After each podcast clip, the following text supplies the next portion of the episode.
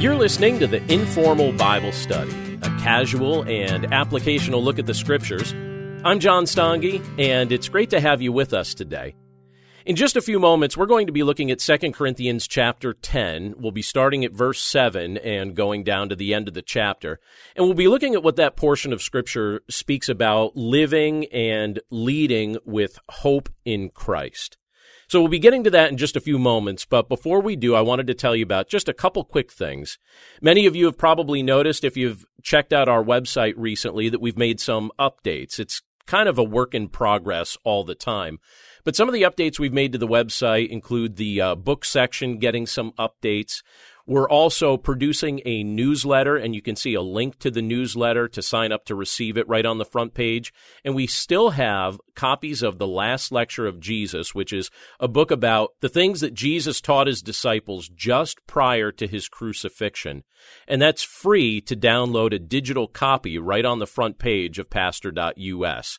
So if you haven't visited our website in a while, I'd encourage you to stop over there, sign up for the newsletter if you'd like to receive that. This week I sent out three um, just updates during the course of the week related to spiritual health, emotional health, physical health, as it's outlined particularly in Colossians chapter one.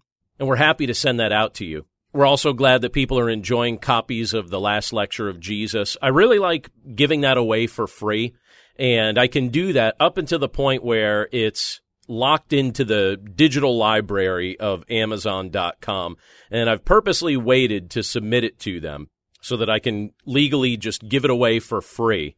And if you haven't had a chance to grab a copy yet, grab one. I think it'll be up there most of this week, and then we'll be submitting it very soon over to Amazon. But while it's free, enjoy a copy. It's our compliments. We're glad to send it to you. Just head over to pastor dot U S at some point, and you'll see everything that we're talking about. I also want to thank those of you that have taken the time to leave ratings and reviews for the podcast. I haven't mentioned that in the past few weeks. And um, just yesterday, I happened to go and check and see if there are any new comments or new ratings from any of our listeners, and I found a new one that was very encouraging, and so I wanted to uh, just acknowledge it. It's from, it looks like the, the username is Jack's Mom, but it's spelled J A C H S M O M. And Jack's Mom says this: I'm new to podcasting. I enjoy listening to Christian teachings and advice. As a Christian myself, I'm always open for insight and growth in my relationship with Christ, and I'm thoroughly enjoying this podcast as I'm able to continue with my daily tasks while I am listening. I also enjoy the personal stories about Pastor John's life. A great Bible learning experience for me. Thanks for your dedication. And then she says, my username is the first initials of my four children, in case you are curious. There is a fifth child, but she came along after email. And that made me curious. I was trying to figure out if this was someone that I knew, but I wasn't able to figure it out. So maybe maybe you're not someone I know in person, Jack's Mom. But thanks for the nice review. I really appreciate it. And I want to do something nice for you as well. Uh, so, Jack's Mom, do me a favor. Send me an email from our website, pastor dot U S. There's a contact link at the top right of the page. And I want to send you a copy of one of my newer devotional books. It's called Desire Jesus. I'm going to give it to you free. Just let me know if you'd like a Kindle version or if you want a paperback, and just tell me where to send that to. But I also want to make mention of one other thing before we get into today's teaching.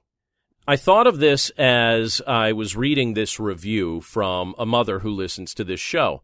And my wife, Andrea, recently started hosting her own podcast. She asked me a couple months ago if I thought that mothers might enjoy a podcast about mothering and just the experiences that different moms have had and some of the insights and some of the uh, trials and funny things and all sorts of things like that that have happened to moms.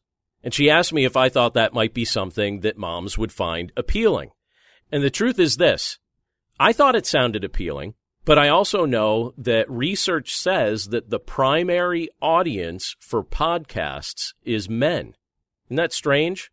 I don't know why that would be the case, but I, somewhere around, I think I've read somewhere around seventy-five percent of people who listen to podcasts are men. And so I told her that I thought it was a great idea, but she might actually be the person who introduces a lot of mothers and women to the the fun world of podcasting. So she gave it a shot, and I think she's about ten episodes in. I just listened to one of her episodes yesterday. By the way, her podcast is called No Mom is an Island. So look that up. Her name's Andrea Stange. That's my wife. We have a tricky last name, but it's spelled S T A N G E. And again, her podcast, No Mom is an Island. If you're a mom listening to this show, I think it's something that you'll probably enjoy listening to. So I thought I'd mention it and let you know that it's out there. And I have to tell you, I, I listen to the episodes. I'm not a mom, although I have nurtured my children to some degree. Uh, but I love listening to the interviews, and, and many of the people she's interviewed so far are people that we know personally, but now she's branching out into people that we don't know personally. And the interviews have been great. And you'll want to check out her interview of her sister, Mandy. That one I thought was pretty entertaining, and you'll probably enjoy it too. So now, as I mentioned at the start of our show today, we're going to be looking at Second Corinthians chapter ten, and we'll be looking at verses seven to eighteen. And this portion of Scripture talks about this idea of living and leading with hope in Christ. And it's important that throughout the course of our lives that we maintain a sense of hope. I've been reading through the book of Job for the Chapter a Day audio Bible podcast. And right now, as I record this episode, I'm still in the early chapters of the book of Job. And it's interesting, as I've been going through uh, that book, watching Job go through the trials that he's going through, it's just been a reminder to me how much hope in Christ makes a difference in our lives when we're going through all kinds of experiences. So when we're living our day-to-day life, whether we're uh, just going about our normal routine or whether we're in a spot of leadership and trying to lead others to have an understanding of what it's like to live with hope in Christ, it's simply important to maintain hope and to trust Jesus, to recognize that he has a mission for us in the midst of all that we're going through. And in the portion of Scripture that we're looking at today from Second Corinthians ten, we can see that the Apostle Paul was emphasizing this kind of idea as well. So let me read for us today Second Corinthians chapter ten, starting with verse seven. This is what it states. Look at what is before your eyes. If anyone is confident that he is Christ's, let him remind himself that just as he is Christ's, so also are we. For even if I boast a little too much of our authority, which the Lord gave for building you up and not for destroying you, I will not be ashamed.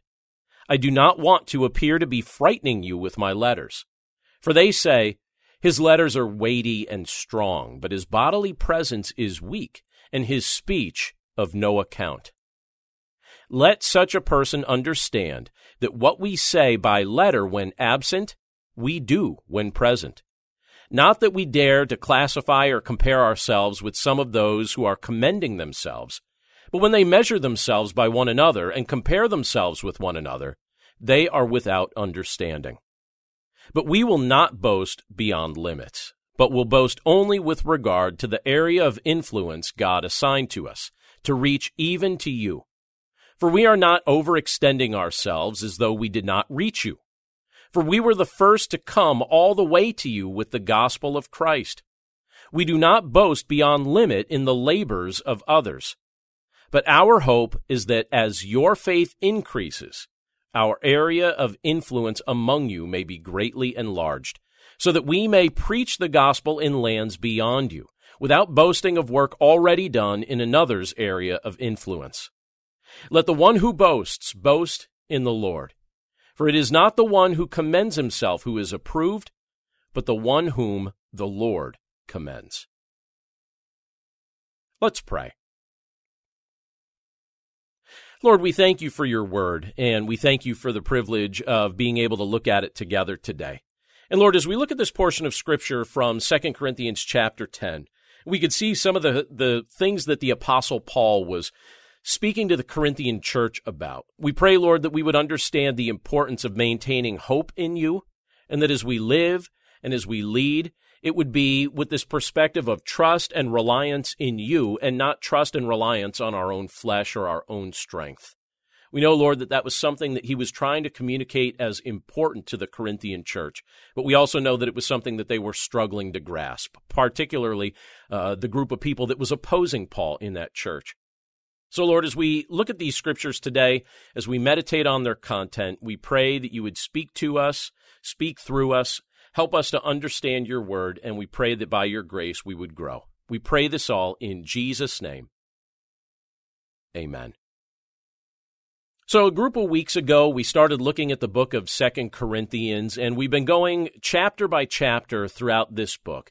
And one of the things that the Apostle Paul shows us is that he's a person who has emotions just like the rest of us. It's a very emotional book. Some people, some theologians and writers consider this Paul's most emotional book in the New Testament.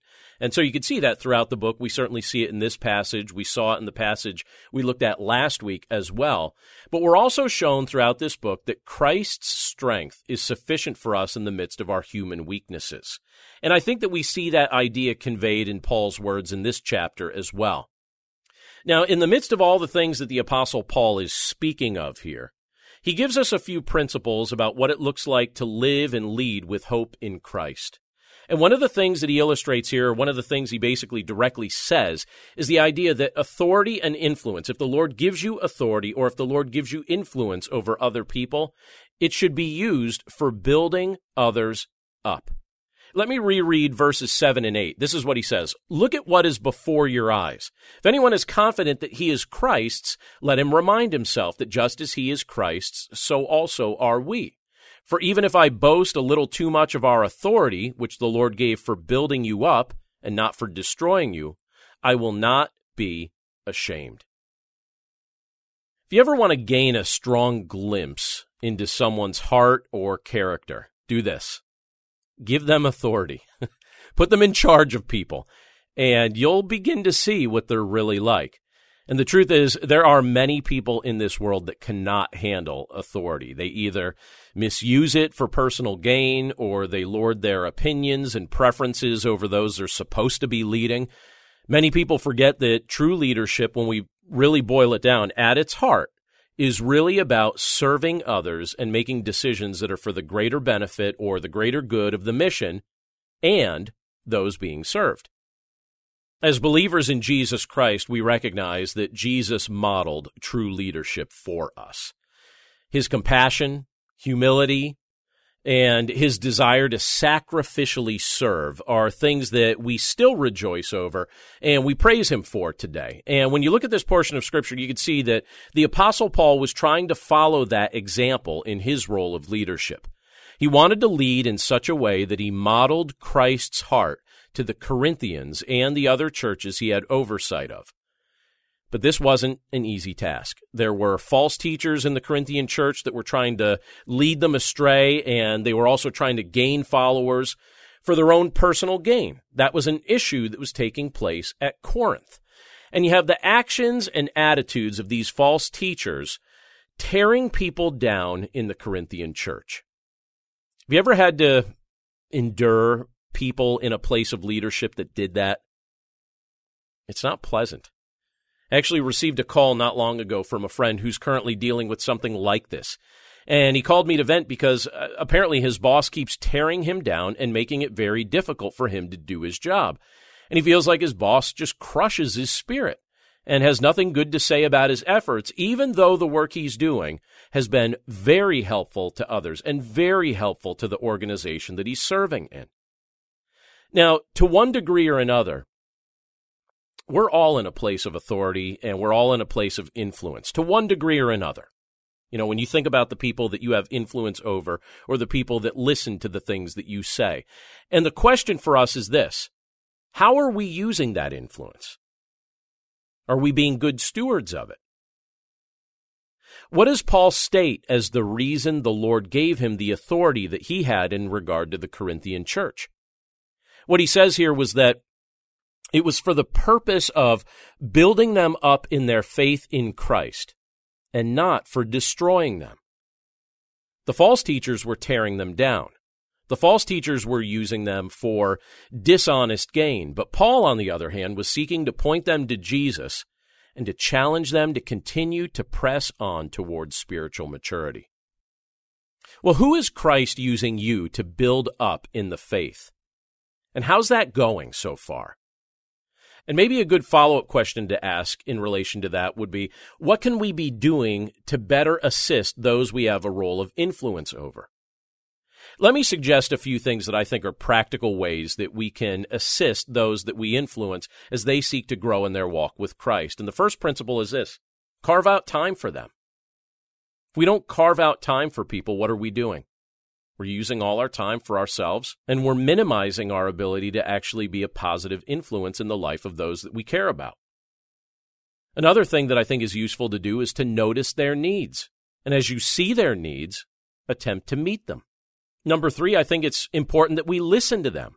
So often, and I'm guilty of this certainly, but I think we all are to one degree or another, it's easy for us to talk instead of listen. It's much easier for us to talk sometimes. But listen to those we're trying to build up. If anything, it'll give you a better idea of what to be praying about for them. Another thing that I think is practical is serve them with your hands. Sometimes we serve with our advice, whether that advice is truly desired or not, but serve them with your hands if you get the opportunity to do so. Something else, pray together with them, not just for them, but with them. I could tell you so many times throughout the course of my life, people have paused to pray with me, and it's made a huge difference in how I felt, in how I responded to adversity, in just my overall demeanor. Pray with those you're trying to build up in the faith. Another principle, share your struggles, not just your wins. You know, it's easy at times to share about our victories, and we don't want to share about our struggles, but share your struggles. Let people know that you're a human being too, and that you have to rely on Christ in the midst of your needs as well. Let me suggest two other things. Stay approachable. Be the kind of person that others can come to with questions. Don't be standoffish. And the last thing is this: let your life and your words point to Christ. The things that you say, the way that you live, let it point to Christ. Your life can be a very useful tool in the Lord's hands as He seeks to build up our brothers and sisters in Christ through you. So who is Christ using you to build up in the faith? Make this kind of investment in them. Use your authority, use your influence to build them up. Now, something else that the Apostle Paul addresses in this passage is this idea of comparison. And a principle we can glean from verse twelve is this: Christ is the standard of measurement and comparison. Look at verse twelve, he says, "Not that we dare to classify or compare ourselves with some of those who are commending themselves, but when they measure themselves by one another and compare themselves with one another, they are without understanding." What robs a person's happiness quicker than anything? Typically, it comes down to comparison. What do we do? How does that work out in our lives? Well, we compare our appearance, our finances, our talents. We even compare the kind of opportunities that we have. And if someone's a little worse off than us, what do we do? Well, we selfishly feel better about ourselves, right? And if someone's further ahead than us, sometimes we get jealous or covetous. I even notice this sometimes when pastors get together. There's a tendency among pastors to compare ministries. We shouldn't do it, but inevitably we end up doing that sometimes. Now, thankfully, I had the opportunity earlier this week to gather together with a group of pastors, and thankfully that experience was the opposite of that. It was led by a seasoned pastor, and it was attended by men who have hearts that are in the right place. And instead of it being a time where people were comparing themselves to one another, it ended up being a time where we made investments in each other's lives and in each other's ministries, and it was very edifying. But if we're really honest, we all have to admit that we've engaged in worldly comparisons. We've all done that from time to time, just like Paul addresses here in verse twelve. Let me share two examples of that that I read about in an article earlier this week. I'm just going to read these things to you because I thought that they were interesting illustrations of the danger of making worldly comparisons. The first says this.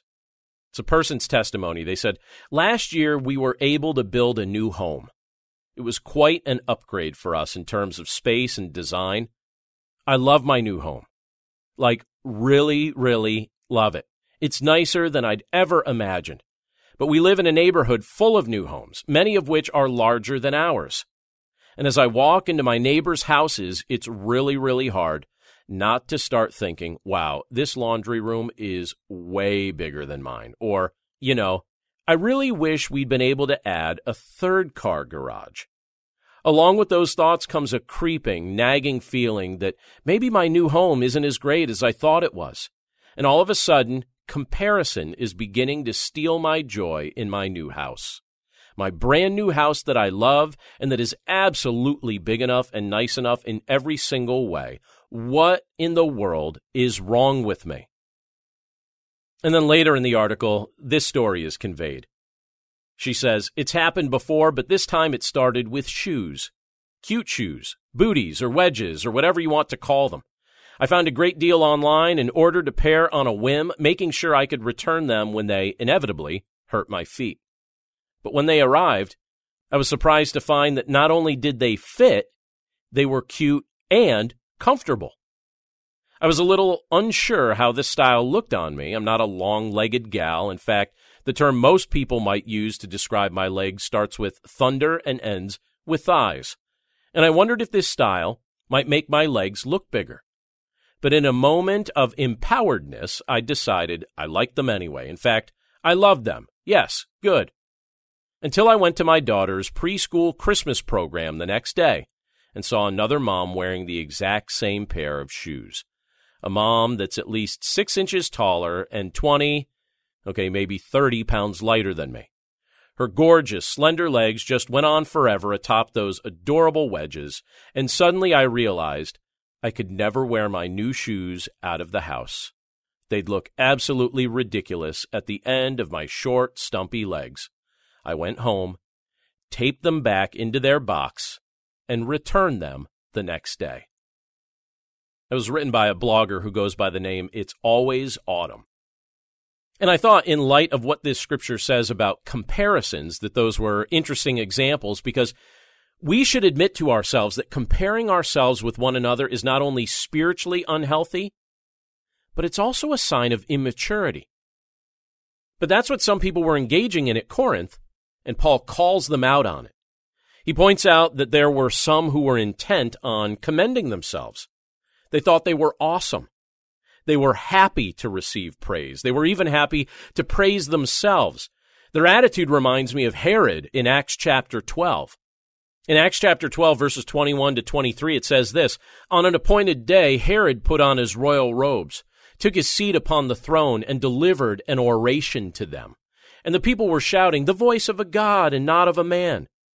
Immediately, an angel of the Lord struck him down, because he did not give God the glory.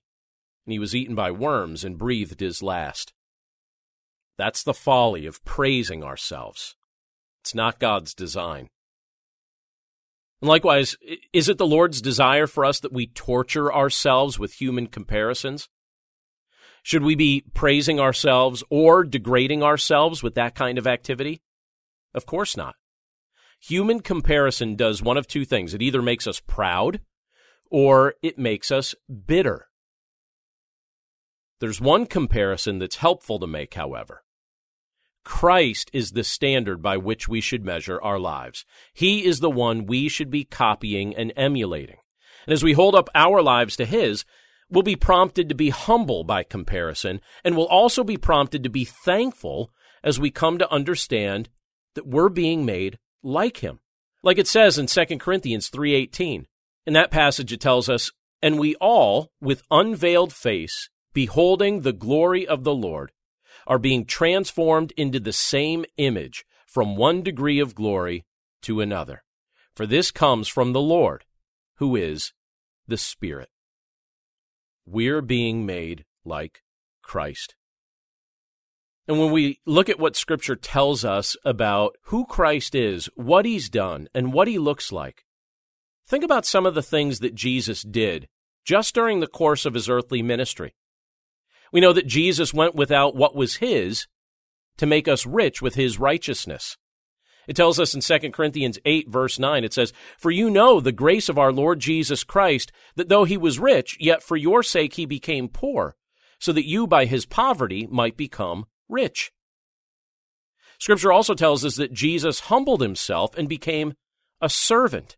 In Philippians two, verses six and seven, it says, who, though He was in the form of God, did not count equality with God a thing to be grasped, but emptied Himself by taking the form of a servant, being born in the likeness of men.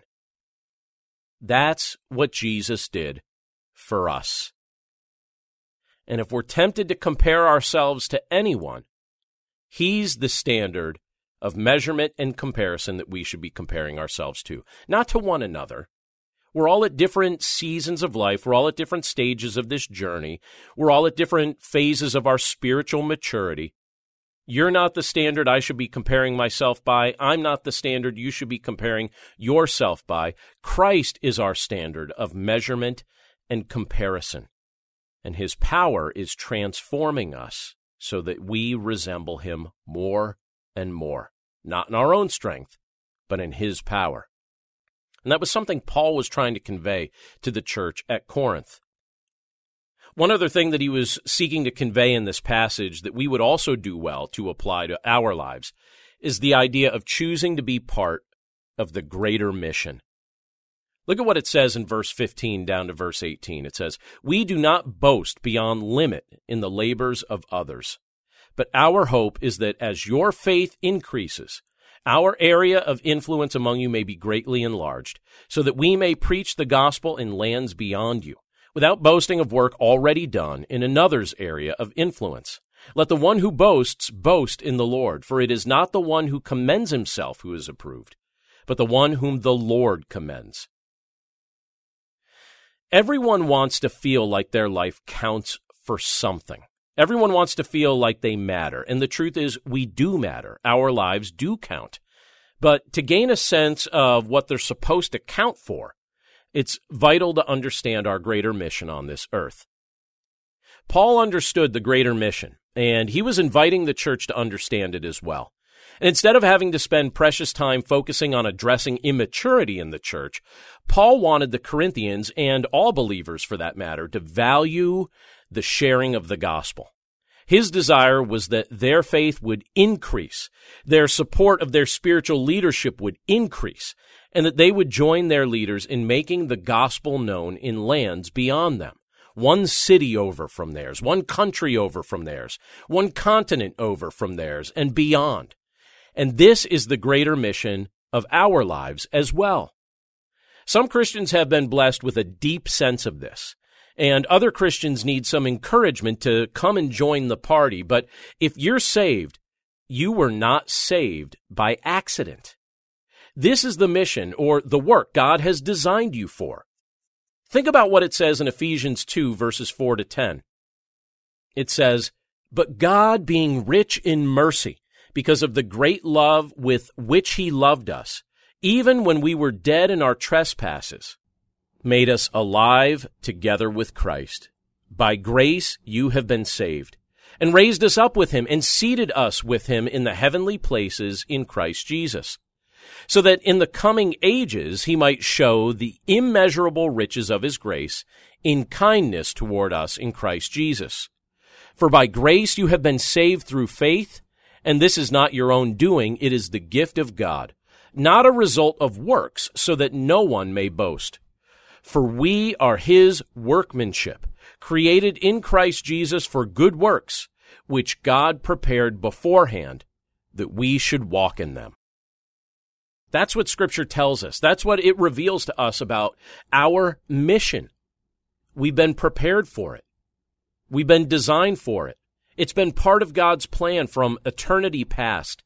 And this mission begins in your life as you practice preaching the gospel to your own heart. And then it continues as you remind and share the gospel with your spouse and with your children.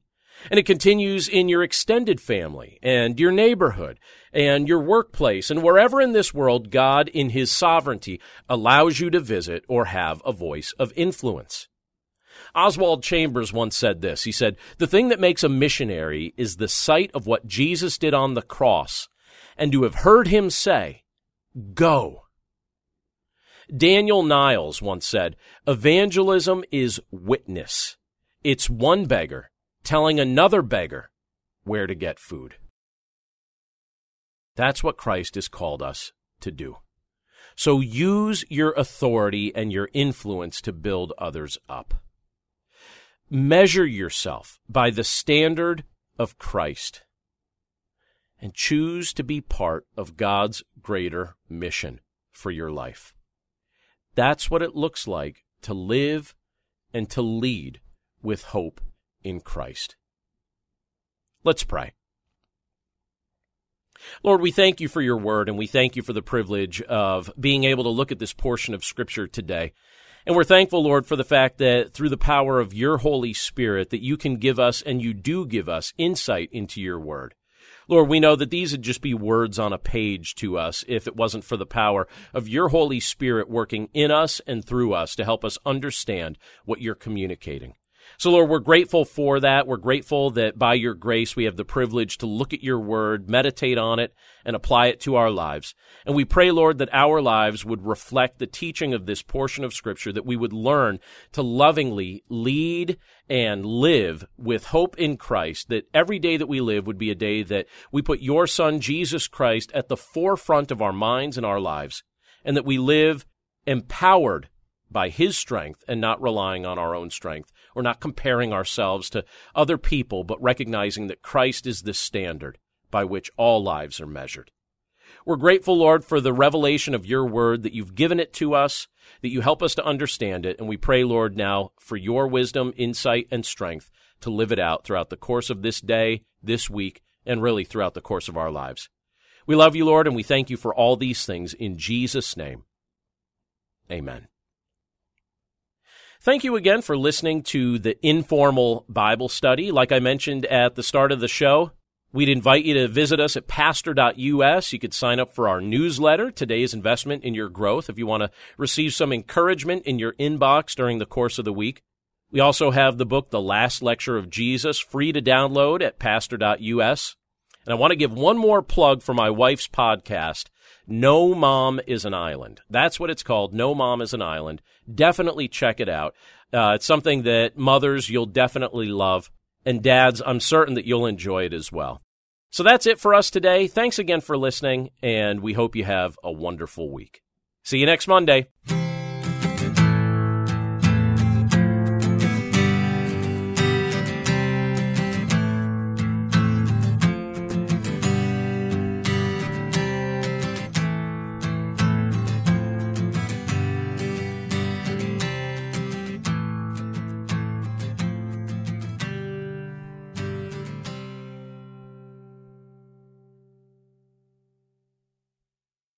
Are you concerned about tensions in the Middle East? Do you wonder where we're currently at in the biblical timeline?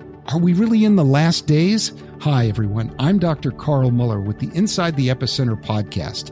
Every week, my co-host, best-selling author Joel Rosenberg, and I answer those questions and more. You'll hear inside knowledge of our meetings with leaders at the highest levels of government in the U S, Israel, and the Middle East, equipping you to filter the news with biblically sound insights. Find Inside the Epicenter on your favorite podcast app, or go to joshua fund dot com to listen and subscribe.